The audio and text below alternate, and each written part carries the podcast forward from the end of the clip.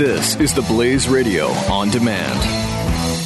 The experts at web.com want to build your business a successful website for free, just like we did for these current web.com customers. We've used and, and looked at other website designers, but there's nobody better than web.com. Web.com can build your website in as little as seven days free. Plus, we'll promote it on all the major search engines like Google, Yahoo, and Bing. If after 30 days you're happy, we'll continue to provide promotion, hosting, support, and maintenance, all for one low monthly fee. If not, cancel and pay nothing. If you're in business today and you don't have a web presence, you won't be taken seriously. Call right now and you'll also get a free .com or .net domain name for your new website powered by VeriSign, the world's leading domain name provider. Call 800 490 1099 or go to web.com slash radio. That's 800 490 1099. No upfront charge for site build, after which ongoing fees apply. Rights to site are relinquished when canceled. Domain included during active service, after which fees apply. The Buck Sexton Show. All right, team, welcome to hour three in the Freedom Hut today. Very pleased to be joined by Dr. Tom Garza. He's an associate professor of Slavic and Eurasian studies at the University of Texas at Austin.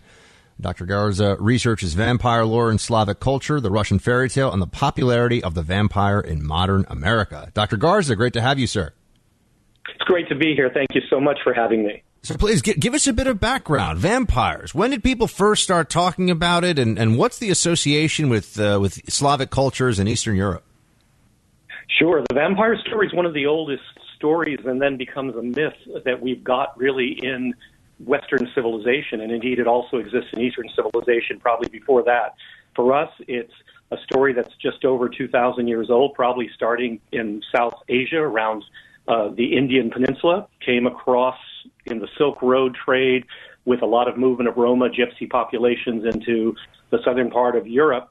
Um, right about at the same time Christianity starts to build in this region, and so it becomes a kind of pop culture, mythological folklore, and religious theme that happens all together sometime around the early medieval period. So we're looking at about a thousand years ago that the story really takes root in uh, South Europe, what we would call what used to be Yugoslavia, sort of now the area of Serbia, Croatia. The most famous vampire story of all time, of course, is Vlad Dracula, uh, Vlad the Impaler. Uh, you bet. When, when, did that association first start to happen? I've talked before on the show a bit about the real Vlad in the sense that he was, uh, you know, Eastern European prince and he raised in the Ottoman court and was involved in fighting against the Ottoman Empire. But the, the vampire aspects of that story came into it how and when?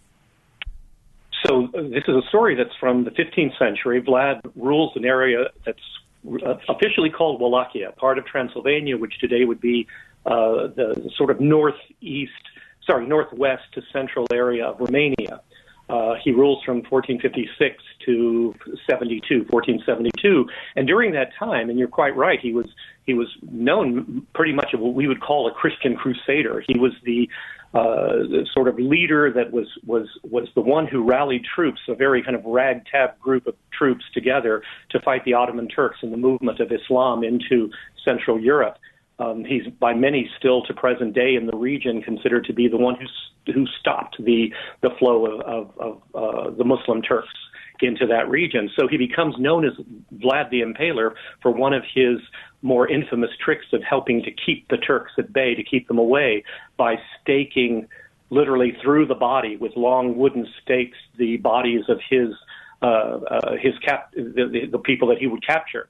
Uh, Turks that he would have brought onto the front lines on stakes, still half alive, writhing in pain, and this would it would tend to deter troops from coming across those lines, and as a result, he became known as a bloodthirsty prince, and that bloodthirst turned into a literally a bloodlust.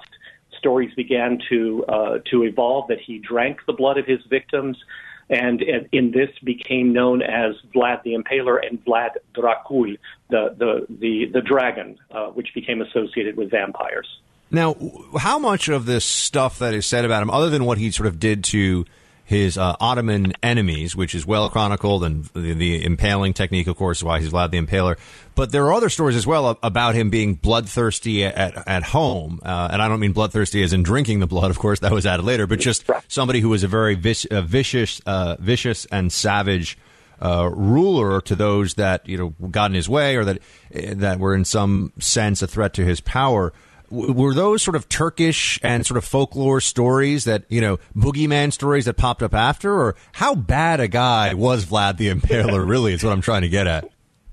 Yeah, well, I think you know the Turks didn't didn't help with the with the the story building, the myth making about the guy. There's no question about it. They made him out to be much worse than he probably was. But truth be told, I mean, he uh, if we want to do a pop psychology analysis of the guy, he had a very unhappy childhood. He had a very difficult time with his siblings.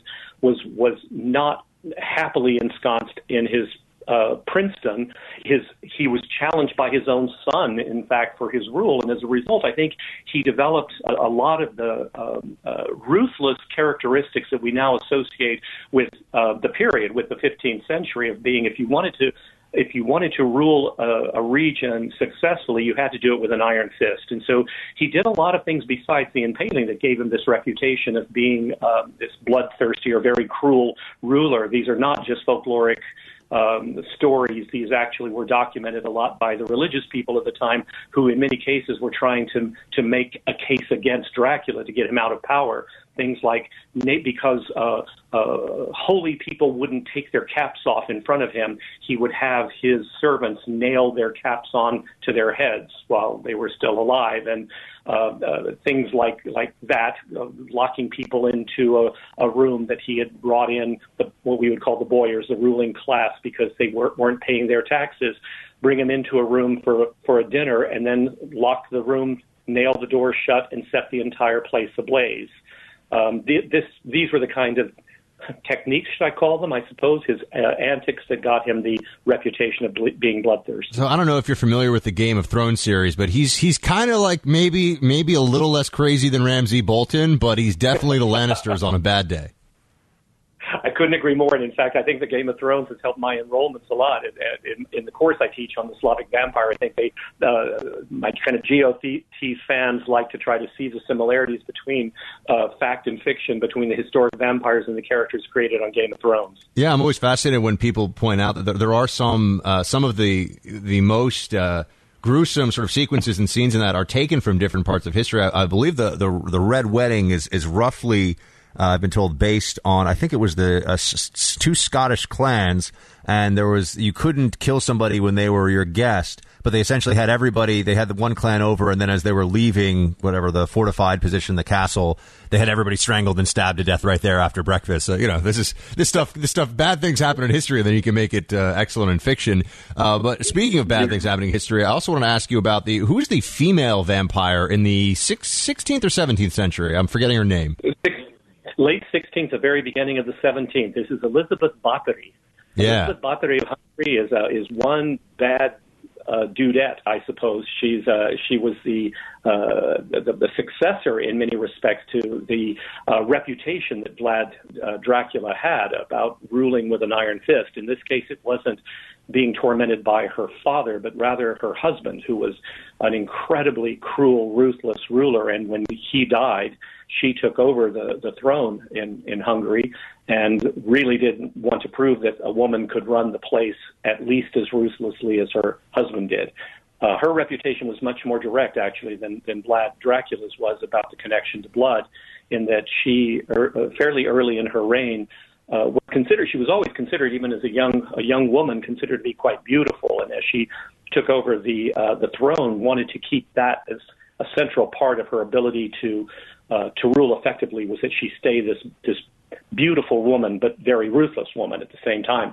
And the story goes that she discovers while having her hair brushed by a servant at one time who accidentally pricks her skin that uh, as she wipes the blood on her face, she feels it tightening and, and sees that her face has actually become more youthful and from that makes the great leap to bathing in blood. She uh, collects female servants takes uh, kills them, takes their blood, and then bathed in it. And these uh, uh, uh, murders went on over the course of several years during her reign. And it was only until villagers in the in the adjacent area noticed that the the young their young daughters and all who would go to work as servants in Bathory Castle never returned that they uh, finally sent police, the equivalent of police gendarme, up to the castle who discovered the body of somewhere between four and 600 uh, young girls that had been killed over several years.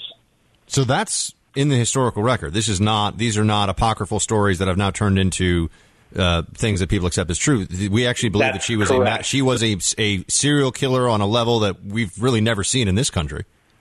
Exactly, exactly. And so again, the, the interesting thing from my perspective, when, when we include her in the vampire myth, is that this bloodlust tends often to be simply uh, piled on to the larger vampire story that says you have, one has actually to drink the blood uh, of, a, of, a, of a living person in order to keep your life going on. Um, Bathory, we never have evidence. There is no historical record, any kind of chronicle that says she actually drank the blood of these victims, but by the fact that she used it in a way that at least she thought was preserving her youth, it, it gave her this vampiric characteristic and reputation. How, it is a, the vampire myth, obviously, in pop culture has become a huge thing. There are countless series. Many of them have done extraordinarily well all over the world, whether we're talking about books or movies. And, and of course, there's the classic uh, Dracula story and, and the, all the iterations of that.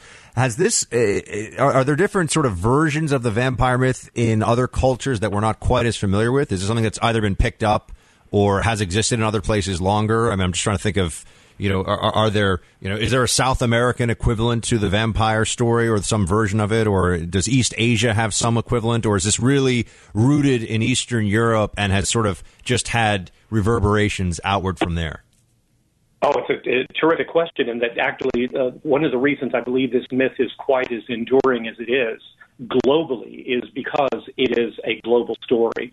Uh, I think I said at the very beginning, the very first iterations we really have of the story, any historical records anyway, go back closer to 3,000 years, and those are East Asian, coming out of China and Japan. We have several figures, almost all female, that uh, kept their life going or returned from the dead by drinking blood. The Kali story, the goddess of death who drinks uh, blood as the person dies from India, one of the oldest stories as we move further west. South America and North America both have stories, Native American stories of spirits who drink the blood of the living so that they may remain able to come onto uh, the earth. I mean, even even some of our more uh, folkloric reiterations of that story with things like the uh, where where I'm from in Texas. Here in Texas, we have the story of the chupacabra from uh, from Mexico on northward of a kind of goat like a, a goat sucking creature, a creature that comes in and drinks the blood of livestock for in order to stay alive. So no, this is actually pretty much an attested story on all continents. Um, and has been for, as I said, somewhere between three, uh, two and three thousand years. Uh, Dr. Garza, is there anywhere that people can go to read your writings on this? Do you have a book uh, that, that compiles some of your research on this? Where can people learn more? I've got a couple of some articles that are in a compilation called Origins of the Vampire. Uh, that just came out a couple of years ago, where I talk specifically about the development of the vampire myth in Slavic areas, which is what I teach. And I also have a compilation volume my, of my own called uh, The Vampire in Slavic Cultures. And that's a compilation, an edition that I did of, of uh, writings from biblical times to the 21st century, just literally to a few years ago. Um, and all of these are those are both available on good old Amazon.com. All right, look up Dr. Tom Garza on Amazon.com. Learn more about the actual history of vampires. Dr. Garza, great having you. Really appreciate your insight today. Oh, it's my pleasure. Thank you. Uh, thank you, Buck, as well, and have a terrific, terrific Halloween. You too, sir. Happy Halloween. The Buck Sexton Show. The experts at web.com want to build your business a successful website for free, just like we did for these current web.com customers. We've used and, and looked at other website designers, but there's nobody better than Web.com. Web.com can build your website in as little as seven days free. Plus, we'll promote it on all the major search engines like Google, Yahoo, and Bing. If after 30 days you're happy, we'll continue to provide promotion, hosting, support, and maintenance, all for one low monthly fee. If not, cancel and pay nothing. If you're in business today and you don't have a web presence, you won't be taken seriously. Call right now and you'll also get a free .com or .net domain name for your new website powered by VeriSign, the world's leading domain name provider. Call 800 490 1099 or go to web.com slash radio. That's 800 490 1099. No upfront charge for site build, after which ongoing fees apply. Rights to site are relinquished when canceled. Domain included during active service, after which fees apply.